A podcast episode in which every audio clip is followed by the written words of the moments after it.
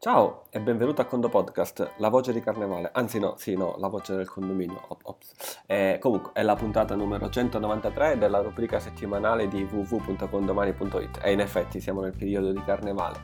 E nel periodo di Carnevale che scherzi ci sono? Eh, il primo scherzo, che non è uno scherzo, era è quello dedicato agli amministratori che avevano la scadenza il 28 febbraio per la precompilata e poi ta, scadenza all'8 marzo. E visto che siamo a carnevale, ti parlo del mio eroe di turno, la, il, l'amministratore che all'ultimo giorno pregava affinché la scadenza venisse rimandata e poi una volta che è, venuta, è stata rimandata, il giorno dopo non ha lavorato sulla precompilata. Vabbè, tanto abbiamo una settimana, lo facciamo gli ultimi due giorni, poi magari la posticipano. Bravo, sei un eroe. Visto che siamo a carnevale, la facciamo così la puntata oggi, dai. E il secondo eroe chi può essere? Il secondo eroe è quell'amministratore che quando abbiamo messo a pagamento la funzione Fisco 2019 ha detto no, vado col software di quell'amico, ora il software non lo posso citare. Poi è tornato da noi dicendo sì, in effetti l'altro software, quello dell'amico, la funzione non era a pagamento, però non la faceva esportare proprio il file SRC. Bravissimo, bentornato fra di noi, ti vogliamo bene lo stesso. E poi, quali sono i nostri altri eroi? Non lo so, uh, siete tutti voi, siete tutti voi a cui diamo qualche consiglio. Tra questi, quello per quanto riguarda la certificazione unica, perché online anche la certificazione unica, di andare a inserire, se si tratta di un fornitore italiano, davanti la partita IVA, non davanti il codice fiscale, ma davanti la partita IVA, IT come Italia, oppure se è un fornitore di un'altra nazione, il codice di un'altra nazione. Questo perché era quando c'è la fatturazione elettronica su condomani abbiamo messo dei controlli in più, abbiamo inserito dei controlli in più, tale per cui verifichiamo anche se arrivano delle fatture da fornitori esteri e capita. Bene, la partita IVA 555 per esempio potrebbe essere sia una partita IVA italiana che ad esempio francese, quindi è necessario andare a inserire il codice nazione davanti. Se ti dà degli errori la certificazione unica potrebbe anche essere questo, quindi semplicemente inserisci T davanti alla partita IVA e non davanti al codice fiscale. Un'altra cosa che ti dico è che per questioni di fatturazione elettronica, per questioni di pulizie, per questioni di correttezza abbiamo vietato, ma questo è dal 1 gennaio 2019, sì, subito un attimo dopo eh, che stavi bevendo lo spunto abbiamo messo online la versione e abbiamo vietato che lo stesso amministratore potesse avere due fornitori con gli stessi dati fiscali identici. dati fiscali intendo partita IVA e o codice fiscale.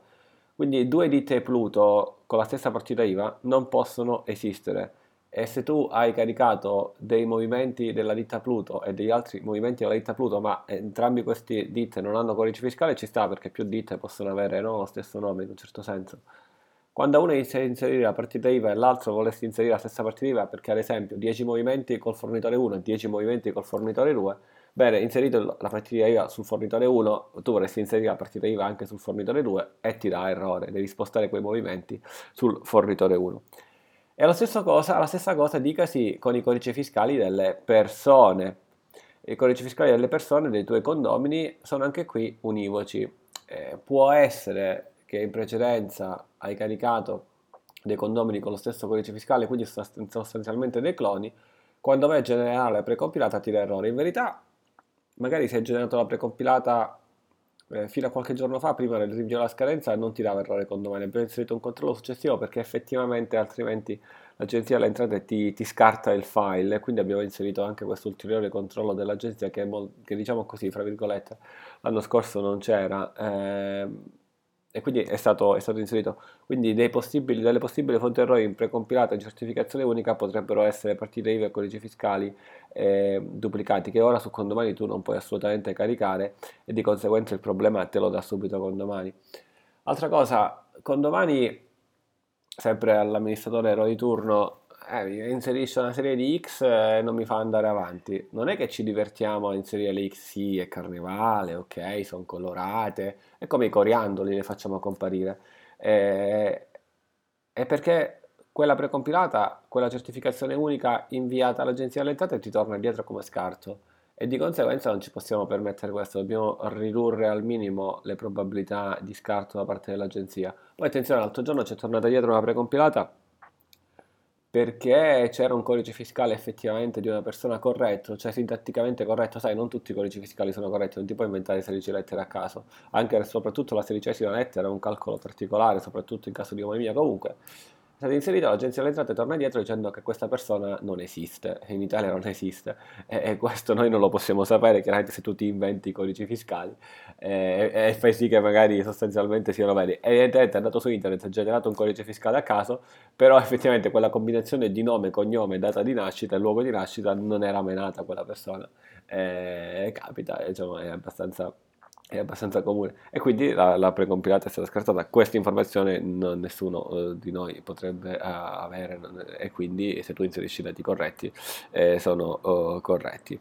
Eh, bene, prima di parlarti dell'ultimo eroe ti ricordo che puoi inviare, se hai già aderito al pacchetto fisco 2019, pacchetto a carico del condominio, puoi inviare eh, Q770 precompilata con il nostro commercialista convenzionato, la dottoressa Nomi Giordano, al costo di 98 più IVA o al costo di 147 più IVA se volessi una consulenza di tipo flat, ma ti basta comunque quella 98 più IVA tendenzialmente.